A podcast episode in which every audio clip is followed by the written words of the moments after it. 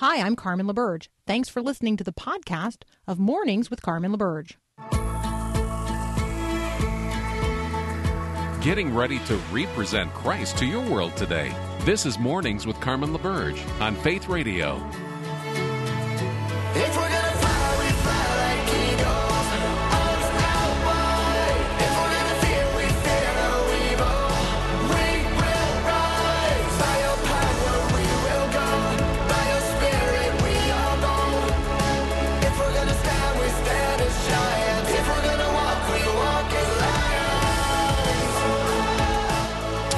Well, good morning on this Ash Wednesday, February the 17th. Praying today for all those across our country who remain without power, um, recognizing that in some places across the country, people are c- completely unprepared for um, such eventualities, particularly when um, the threat is cold and not heat, or cold, severe cold, and not, let's say, you know, rising water. Um, heat, I mean, the kind that uh, people ordinarily have to deal with if there's a power outage, is not as deadly um, as is severe cold. And so let's be mindful, no matter where we live, that the people who are experiencing this are in real pain and um, and experiencing a very real challenge. So let's be praying for folks. Let's be doing what we can. Let's be um, uh, coming alongside those churches in those communities that are opening their doors as warming centers, um, on and on and on. So uh, just be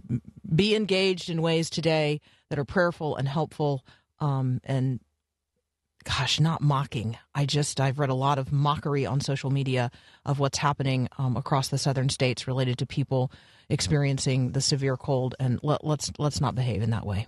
Um, all right today is ash wednesday. Uh, you're going to hear about a number of ash wednesday modifications um, related to the coronavirus. You're going to hear about Ash Wednesday drive throughs, self serve takeaway ashes available for carryout, sprinkling of ashes on the head instead of the imposition in the form of a cross on the forehead, or the use of a cotton swab to avoid actual physical contact when ashes are being imposed in the traditional way. You're going to hear that a Roman Catholic archbishop in San Antonio has granted dispensation from fasting and abstinence on this Ash Wednesday because of, well, you guessed it, the weather.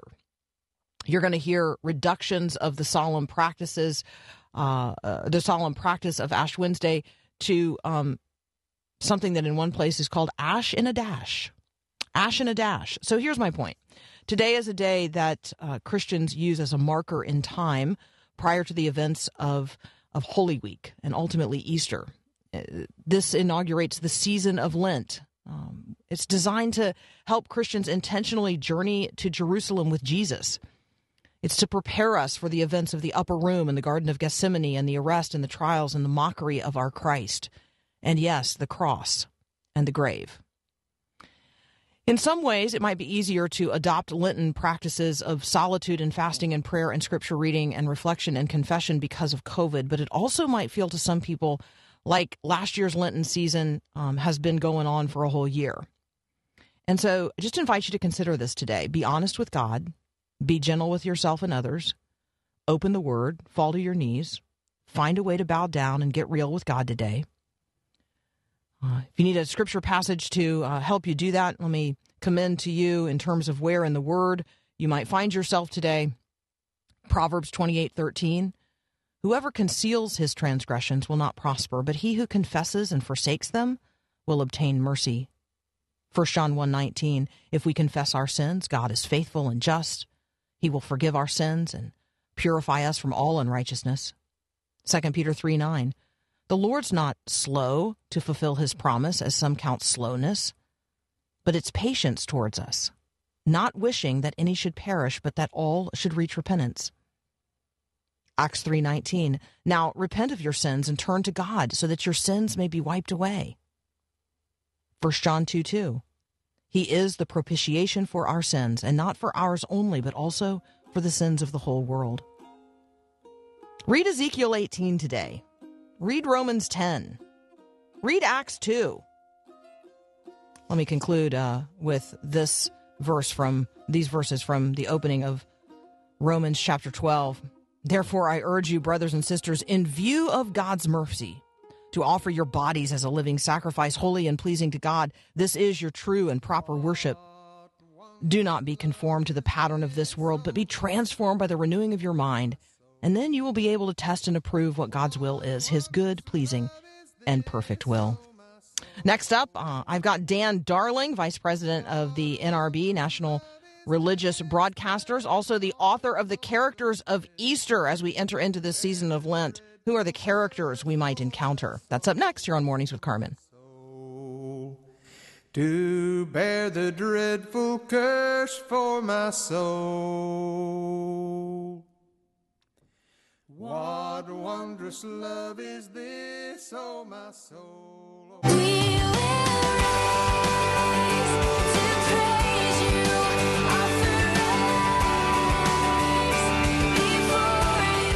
All right, joining me now, Dan Darling, Vice President of the National Religious Broadcasters, author of many books, pastor as well, husband, dad, brother in Christ. I think I'll just stop right there. Dan, welcome, welcome back, man. Carmen, thanks for having me on. Good Are you also like on the radio? shoveler, shoveler of snow, builder of snowmen, well, scraper of of ice scraper Uh, of one- once every five years here in Tennessee. There you go, scraper of ice. Um, we're we're celebrating. Uh, in in I mean, it's cold. It's cold and it's horrible for so many people, particularly people in Texas. We've been praying for them, folks across Alabama. Um, but you know, I, I'll I'll just go ahead and admit, um, it's kind of fun. It's kind of fun uh, to have the snow, at least a little bit. One week of winter, um, you know, I I shall not turn down. Let's talk about the characters of Easter. Today is Ash Wednesday. We're many, many Christians turning intentionally toward the events of Holy Week and ultimately Easter. And you have written a book to help us do just that. Tell us about the characters of Easter. Well, I'm excited about this book uh, because uh, it helps us think, walks us through this amazing event. You know, the the the pivotal event in human history through the eyes of uh, the the ordinary people who are swept up swept up in it. I mean, I think today we we think of Peter and John as icons, as disciples. We've named cities and children and uh, churches after them, but in the first century, they were just ordinary people who were caught up in in God's plan of redemption. So who might who might we meet um, this time around that is surprising in terms of, you know, this isn't like uh, necessarily who we who we first think of when we think of the characters of Easter. So who's um, who's in this book, the characters of Easter, that might not immediately spring to mind in terms of the narrative? Well, you you might think of of Peter and John and Thomas and uh, some of the disciples, of course, but I also profile people like Barabbas, who was um, arrested for insurrection and guilty of it, was a kind of despised criminal who was set free uh, unexpectedly uh, because of uh, the crowd's bloodlust for wanting Jesus to be to be killed, and Pilate obviously acquiesced to that. We'll also meet uh, the the five women. There's at least five women who are named uh, as being the first witnesses to seeing Jesus uh, risen from the dead, as to seeing the empty tomb, and the significance of of that being five women. Now, it wasn't um, the disciples who were chosen by God to be the first evangelists of the resurrection. It wasn't uh, someone like Pilate who had all the power. It wasn't the religious leaders. It was five ordinary women who were chosen to both witness the empty tomb, but be the first to tell everyone else. Uh, chapter 9 has uh, the secret disciples, Nicodemus and Joseph of Arimathea. Um, for people who have watched the first season of The Chosen, uh, I think that Nicodemus has taken on character qualities that we may not have seen um, in in reading what for some people has become kind of a flat story. Um, what what are you um, d- describe the Nicodemus and the Joseph of Arimathea that you introduce in this book, The Characters of Easter? Yeah, so I love what The Chosen has done with Nicodemus. I, just love that whole show and just the character development. It's just amazing. I want to urge everyone to go see it, and when the second season comes out, to go watch it. Uh, Nicodemus is an interesting character. He is uh, a religious leader at the time. He's probably the most devout religious leader. Think of someone like Mother Teresa and Billy Graham, uh, who's just admired. He, but he is inquisitive about Jesus. He's watching these miracles. He's watching what's happening, and he's interested. And he meets with Jesus at night. Now, a lot of Christians reading that think, "Oh, he he didn't have courage. He had to meet with Jesus at night." I don't think that's the case. I actually think he met with Jesus at night for a number of reasons. I think number one, because he wanted to get away from the crowds and really have an honest conversation. And number two, I, I think, you know, he had to be wise about his position as a spiritual leader. But then he shows up later in the narrative along with Joseph of Arimathea, who's a wealthy benefactor. Both of them were mem- were members of the Sanhedrin, the 70 member Jewish ruling council. They were Pharisees, which made them a minority among the Sadducees on that council. They were also a minority in that they believed in Jesus. They were disciples, they were secret disciples. But when it came time to make their faith public, they did. And they requested the body of Jesus. They they wanted to give him a proper burial as befitting the king of the Jews. And they took great risk in identifying with Jesus. Uh, they did not know that this burial would be temporary. They did not realize that this would launch a movement that would last 2,000 years. Uh, but they, they really are commendable people for being in a high position of leadership and risking everything to believe in Jesus. So, Dan Darling and I are going to take a very brief break. When we come back, we're going to continue our conversation about the characters of Easter, Dan's brand new book. Um, and we're going to, uh, I'm going to ask Dan to tell us a little bit about chapter 10, the executioners. Who were the Romans? That's up next here on Mornings with Carmen.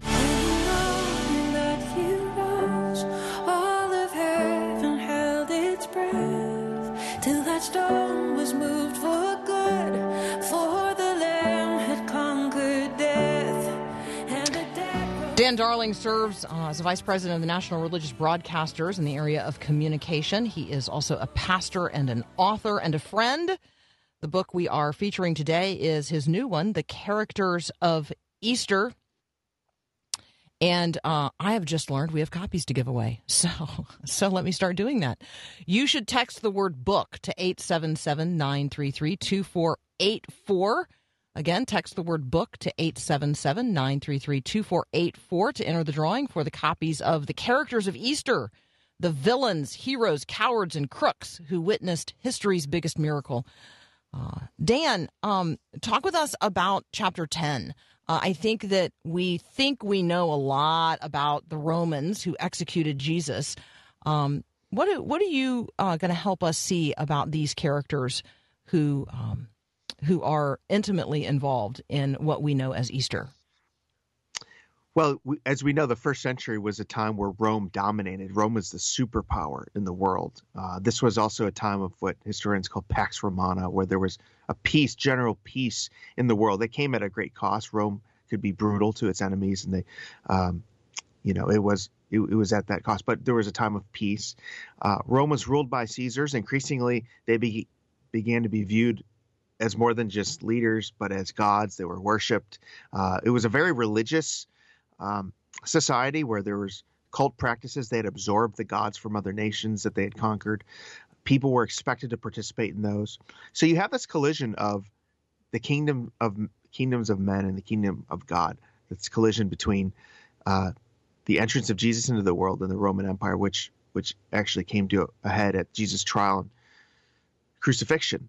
At the time in the first century, you would have thought the most powerful people in the world are the Romans. And you would not have looked much at this itinerant rabbi from Nazareth and think he has any power. But today, we only remember Rome as kind of a footnote to the story of Jesus. Um, Paul would later say that Jesus came in the fullness of time at ex- ex- just the right moment. And really, it was the perfect time for Jesus to come into the world because of the Roman rule. Uh, they had there, there's many reasons for that. They had built a highway system, so the church was planted along the Roman highway system after Jesus' resurrection. Um, there was kind of one language. The Greek language was pretty ubiquitous throughout the Roman Empire. Um, things like that. It's interesting. Rome was put in the position of ex- executing Jesus uh, because only they could could carry the, these executions out. So they were technically the people who killed Jesus. And yet Jesus on the cross says, Forgive them, for they don't know what they do. Because we know that Jesus, no one took Jesus' life. He laid it down, as he said, that he could have summoned armies from heaven, and he didn't. That he willingly went to the cross. He accepted the cup of God's wrath to go to the cross. So really, it wasn't the Romans who killed Jesus; they were just uh, tools in the hand of God as part of this plan from the beginning of time. One more thing about the Romans I find interesting: uh, the Romans would have been hated by most of the Jewish people. They would walk every day and they would see the flag flying high above their land. It would be a symbol that of everything they had lost, that they no longer had their independence. Uh, they they didn't like the crushing Roman rule, the high taxation, all of those things. And yet, Jesus found time in his ministry to point out the faith of a Roman centurion. Uh, there's a story of a Roman centurion who travels a great length and comes to Jesus. This is a man who commands a hundred men underneath him, and he comes to Jesus and he he begs Jesus to heal his servant. This is uh, a soldier from the most powerful fighting force in the world at the time, begging this itinerant rabbi to heal his servant. And Jesus says, I have not found great faith in all of Israel like this. In other words, of all the faith he's seen, not the scribes, not the religious people, not even his own disciples, it's the faith of this Roman centurion. Um, at the cross, we see a Roman centurion saying, Surely this must have been the Son of God. In the book of Acts, we see um, Peter going to Cornelius' house, the house of a Roman soldier, and and essentially blessing God's work in his life. So Jesus is saying, the Gospels are saying that the gospel is not just restricted to the Jewish people, but it's for the whole world. And even the despised Romans, some of them uh, could become Christians. And really, it you wonder how much it reverberated reverberated through the Roman Empire, even through the Roman legion, this message of Jesus. So um, I'm talking with Dan Darling. The book is The Characters of Easter. You can find Dan at danieldarling.com. Um, if you're interested in entering the drawing for the copies of the book we have in studio, text the word book to 877 933 2484. Um, Dan, let's, um, if we can, pivot here to maybe just your reaction to President Biden bringing back the White House um, Faith Partnership Office. Um, the uh, the executive order issued just this past Sunday, reestablishing the White House Office of Faith Based and Neighborhood Partnerships, um, something that has not existed um, in the last four years under President Donald Trump, um, but is now back. Uh, maybe just some of your responses and reactions to that.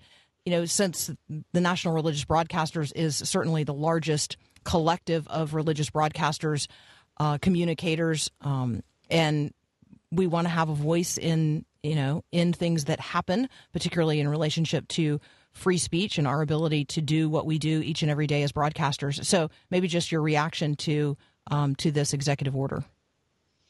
Yeah, I mean, I I think it I see it as a positive sign. Um, this is something that was established under George President George W. Bush, who felt like uh, a lot of the best work in society was done by faith-based groups. Uh, as a conservative, and I agree with him on this, he felt like government has a role, can't do everything.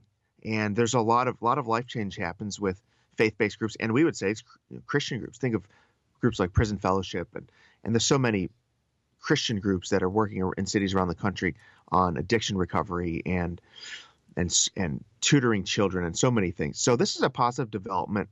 Um, we'll see where where obviously it leads. I do know Melissa Rogers, who's headed uh, to to lead this office. I think she's worked well with groups of of all religions. Um, I suspect conservative Christians are going to have significant disagreements with President Biden, particularly in areas of religious liberty and areas of, of pro life. We'll have strong disagreements. We'll oppose him vociferously on those things. But there will also be areas that we can work with him. Uh, there will be areas of commonality, and, and hopefully the administration sees that and uh, sees the, the need to work with groups of all faiths. You know, we, we do believe that we don't want government, you know, dictating what people of faith can do. But that doesn't mean the people of faith shouldn't bring their convictions into government and help shape pu- public policy and shouldn't uh, work closely with the government to alleviate uh, human suffering. So I think there's opportunity here. Yeah, I, I would um, wholeheartedly agree. Um, so, uh, for folks who are not familiar with the uh, with the NRB, with the National Religious Broadcasters, um, you know, I, I imagine that there are folks who say, well, yeah, I mean, obviously, you know, Carmen likes them because broadcasting is radio, but broadcasting is now something much bigger and broader um, than radio. What what kinds of people are engaged now in the NRB? Well, as you said, we we are uh, an association of Christian communicators, and so we're we're grateful. And I I think the traditional forms of, of media, radio and television, are still very strong. Uh, I love Christian radio. I grew up formed by Christian radio, and I still am a huge fan of it. Um, but then you also have some really exciting developments. You know, you have people doing a lot of digital work, uh, internet ministries, digital ministries, uh, a lot of folks doing Christian film. Um, and I think a lot of churches, I think in a post COVID time, a lot of churches were forced to pivot to digital really quickly.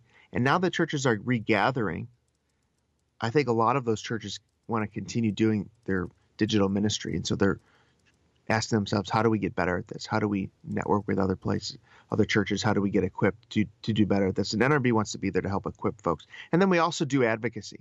We're advocating that the platforms are open for the gospel. Uh, most of our ministries are platform dependent. You think YouTube and uh, Vimeo and uh, iTunes and all these places, Amazon, that we want to make sure that they're open uh, for Christian ministry and that we advocate for free speech and religious liberty as well. All right, that's Dan Darling. He is the Senior Vice President of the National Religious Broadcasters. Uh, you can find the NRB at nrb.org. You can find Dan at dandarling.com. His book, Char- The Characters of Easter, available now and available today right here. Text the word book to 877 933 2484 to enter the drawing for the copies we have to give away. Dan, thanks so much. Thank you, Carmen. Appreciate being with you. What a pleasure. What a joy. We'll be right back.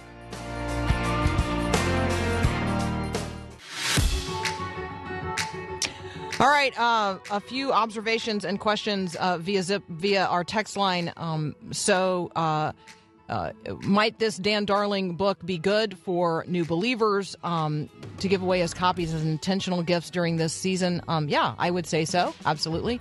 Um, Jill chiming in saying, "Hey, please add this to your prayer suggestions." The cast of Chosen is currently in Dallas. Many of them in, in hotels without uh, power, heat, or water. Let's be praying for them. They cannot. Um, they cannot uh, do what they do. They can't film right now under those circumstances.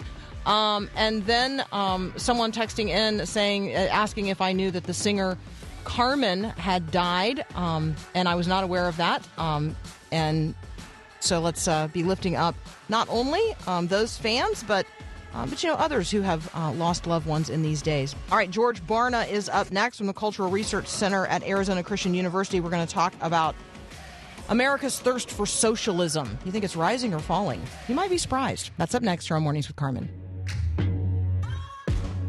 If you're a parent trying to raise your kids in a godly home, you probably know this verse from Proverbs.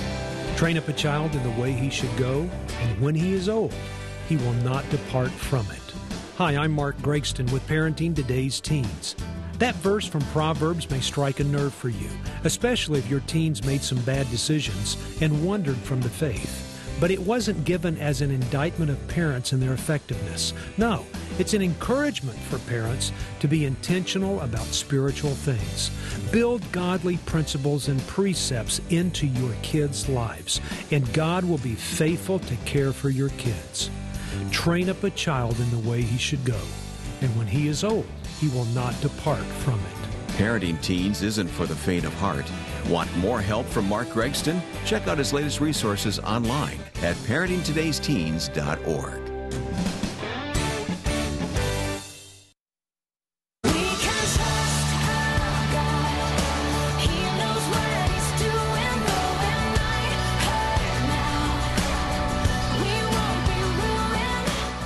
right, joining me again today, George Barna. We have him on from time to time. We talk about uh, his work at the Cultural Research Center at Arizona Christian University, and he has some new findings to bring to us today. George, welcome back. Hey, Carmen, good to be with you. It's great to have you. So, you guys did some uh, surveying in and around the 2020 presidential election cycle. Want to tell us? Um, want to tell us some of the things that you found? Yeah, I mean, in this particular report, what we're looking at is the fact that, of course, when you look at the Biden administration, a lot of the approach that they're taking is kind of a socialistic approach. So we thought, well, let's find out, as we've been tracking over the last number of years, where do Americans stand on this whole issue of moving America more toward a socialist approach to government and economics and lifestyle. And what was interesting is that if we go back roughly three years in time, what we find is that uh, a little bit more than four out of 10 Americans, 41% back in January of 2018, were saying that they believe that they would prefer socialism to capitalism. But the week of the election, when we asked people exactly the same question, what we found is that it dropped from 41% to 32%. And it's dropped in a lot of significant segments in the population. And I think that's really interesting that as we now have what so many people have been asking for before a government that is pro socialism, suddenly fewer people are interested in it. Yeah, I find that pretty fascinating. I mean, if we if we just think about language like democratic socialism or socialism, um, maybe part of what's going on is people don't even know what we're talking about.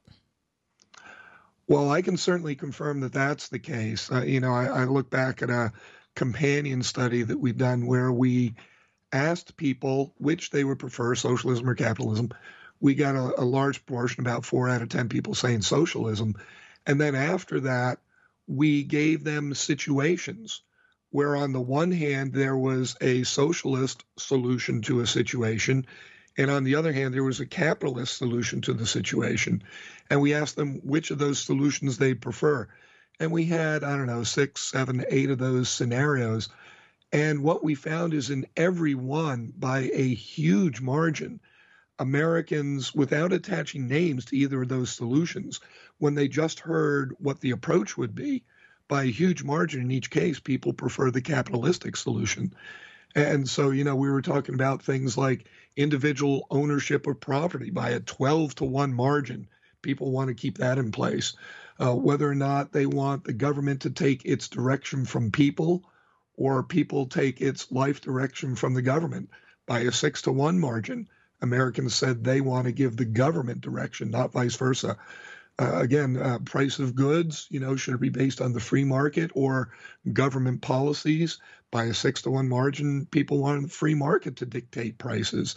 And, and it goes on and on in terms of self reliance, private enterprise, uh, the power of the government, the role of government leaders.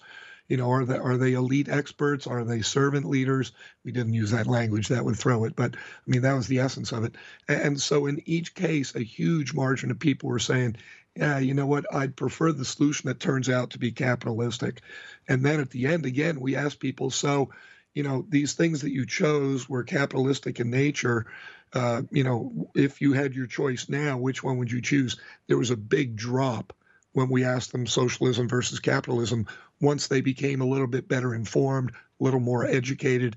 I think that's really one of the big issues we've got in America today.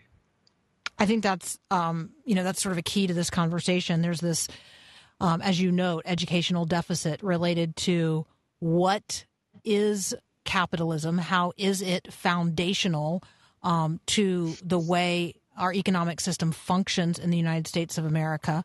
What is socialism? What would it mean for um, our uh, economic systems in the United States to be completely rebuilt in that way? What would we lose? Um, and and if so, what would we gain? Those kinds of conversations are really important, but those take a long time. Those aren't soundbite conversations.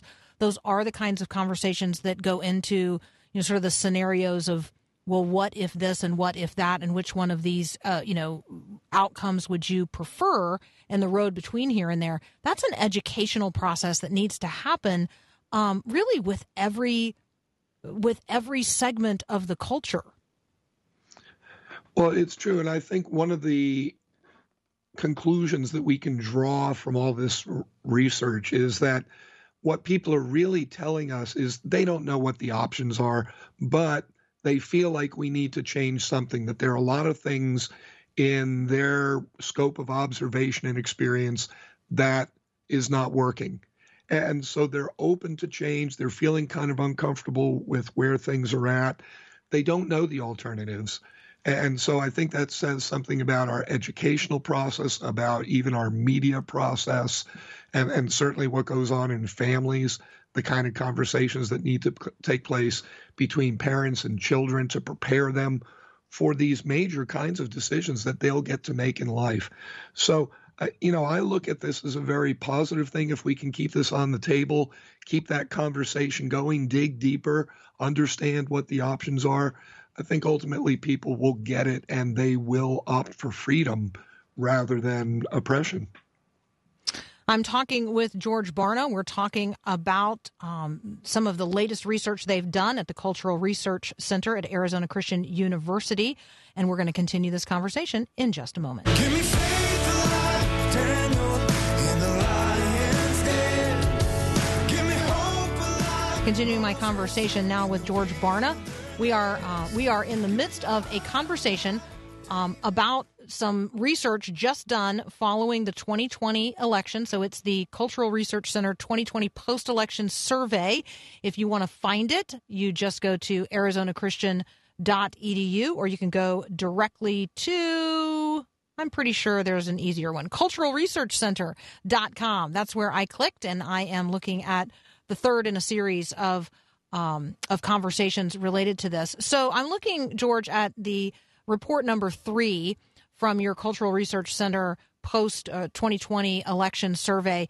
America's thirst for socialism has plummeted.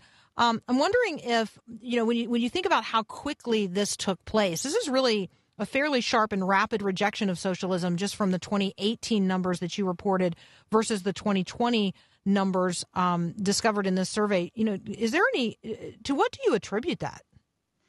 Well, I think a lot of it, Carmen, had to do with the 2020 campaign season. What you had was a group of more than a dozen Democrats, almost two dozen Democrat candidates for the presidency, who seemed to be tripping over each other, outdoing each other in terms of the, the kind of socialist platform that they wanted to propose to the American population. And so for months and months, of course, the media covered it in great detail. And so you had Bernie Sanders and Andrew Yang and Kamala Harris, Elizabeth Warren, Joe Biden, many others who were pushing all these kinds of socialist policies as the prescription for what they said were America's ills. And I think in many ways it was the first time that a lot of Americans got an upfront, you know, a, a close personal look at what socialism would be like. And so they began to understand what it meant to have a strong and expanded and very active federal government that was promising a myriad of free services, but in exchange for things like much higher taxes, restricted personal freedoms, more extensive government regulation and authority and power. And so it was a very kind of a very different kind of lifestyle that was being proposed. And I think for many people, obviously not all, because there's still, you know, the, the equivalent of 80 million people in America who say they prefer socialism. But now you've got more than double that, about 170 million who were saying, no, I think I'll stick with capitalism. It was the first time during that election cycle that people had that kind of stark contrast between the capitalistic approach, the marketplace approach of Mr. Trump, and the socialistic approach of all these Democratic candidates. So I think in many ways what the schools have failed to do in terms of teaching people what what uh, the difference is between these two approaches, that campaign may have done. I find myself wondering a little bit, George, about um, the influence of people's experience under COVID. Um, people did not like the restrictions placed upon them. They did not like the restrictions placed upon their businesses. They did not like uh, the way the government suddenly had great influence uh, over their ability to earn uh, earn money. Um, they did not like the government's response in most communities across the country related to uh, deliverance of public education. They did not like, I mean, on and on and on and on and on, right? They just didn't like um, their experience of the way the government or what, what life becomes like when the government really does take control of everything. Do you think there's any influence there in terms of the way people responded in November 2020 versus the way they might have responded in 2018? Yeah, I think that's a great point, Carmen. And, you know, I, I happen to live uh, most of the year in California. And so here you've even got a governor who has said that, look, uh, liquor stores and strip clubs, these are essential services. Churches, nah, close them. And so you're starting to see the different kinds of value systems that come into play when you have an elitist government, uh, a very strong arm government. You know, they're they're trying to take away all kinds of rights and opportunities from people. You're having to rely on government for a, you know, a mere pittance in terms of money. 600 bucks. Okay, great. But could I have a job instead? You know, well, no, you can't. We're going to keep the businesses closed. Uh, ma- many parents right now, one of the trends that we'll probably talk about one of our future conversations is that more and more parents are choosing to homeschool their children.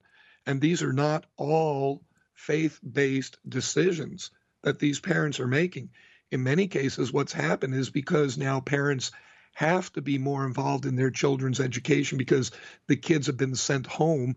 Apparently, schools are no longer a, an essential service either. So, what's happening is they're seeing what's happening in the classroom by being there when the teachers are teaching online, and they don't like what they see. And so, all of these things I think have been an eye opener for the American population. Americans, as I, I've mentioned before, we're not deep thinkers. We like to do rather than to think or reflect. And so here's a situation where we're being forced to think about what are the choices, what are the options. It's something we haven't done before in this context. And so now that we've got more evidence about what socialism means at, at a ground level, you know, kind of in the trenches, the reality of socialism, uh, more and more Americans are saying, nah, it's not for us. When we think about the ideological foundations of our national economic system and our system of governance, and you, uh, let's just say you get to be the um, cradle to grave education czar of America for the next 12 months. What um, what do people need to learn or relearn or unlearn um, in in this particular subject matter area? Well, I, I think maybe the most important lesson for parents is that you cannot pass off the education of your children to a bunch of people you don't know, who we do know have a different value system, who we do know are all part of unions that have a whole different set of allegiances, and where curriculum will be used that if you were to sit down and read through that curriculum, at least a lot of Christian parents, certainly conservatives across the country, would be aghast at what is being taught and is what and, and what is not being taught. And so I would say it's incumbent upon every parent in America to set aside more time to devote to their children's education. Maybe they won't be doing the education, the educating, but they need to be intimately involved, knowing what their kids are being taught, who they're being taught by, what the implications of those lessons are, what kind of behaviors are expected or approved of and disapproved of. All of these things that most parents, our research shows, don't give a second thought to. They're wrapped up in their own lives in terms of their jobs and their mortgage and their hobbies and their relationships and all the things that are central to who they are as adults. Well, if you're going to have children, you got to take the responsibility with the child. And, and so part of that is really understanding what's going on in the educational process. If that were to happen, I think we would see a mushrooming of enrollment in Christian schools, private schools, home schools, all of those alternatives. Yeah. All right. Well, I am um, I I am particularly interested in the national conversation related to education and and certainly comprehensive educational reform. I I hear from people frequently across a really wide range of backgrounds and interests. Uh, and and everybody agrees on this one topic. Like we have got to figure this question out in terms of how the next generation of Americans um, is going to be educated and how you know we the people are going to make our voices heard and you know and change the process um, for the good of all. So uh, this is a conversation I'm intensely interested in continuing to have with you as well, George. So that's George Barna from the Cultural Research Center at Arizona Christian University. You can check out all of the reports related to the 2020 post-election uh, survey that they have done at culturalresearchcenter.com. George, as always, thank you so much. Thanks, Carmen. We'll be right back.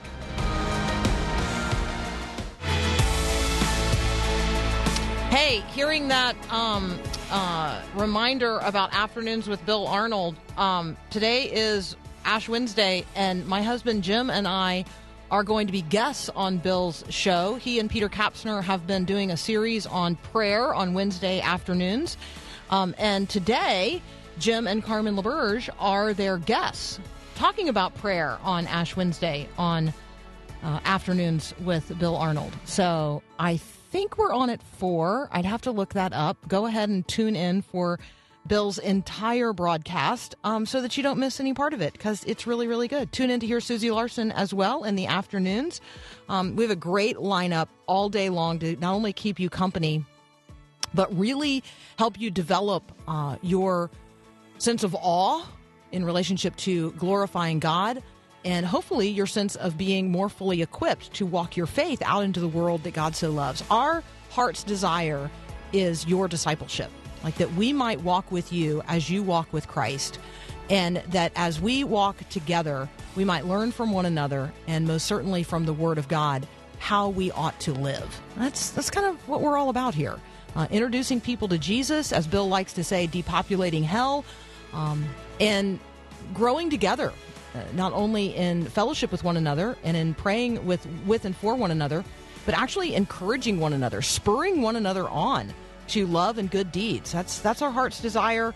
Um, thank you for listening during this hour. We've got another hour of mornings with Carmen up next, and obviously a full day of great programming ahead right here at myfaithradio.com and on the Faith Radio app. Thanks for listening to this podcast of Mornings with Carmen LaBerge from Faith Radio. If you haven't, you can subscribe to automatically receive the podcast through iTunes or the Google Play Music app. That way, you never miss an episode. It's also available anytime at myfaithradio.com.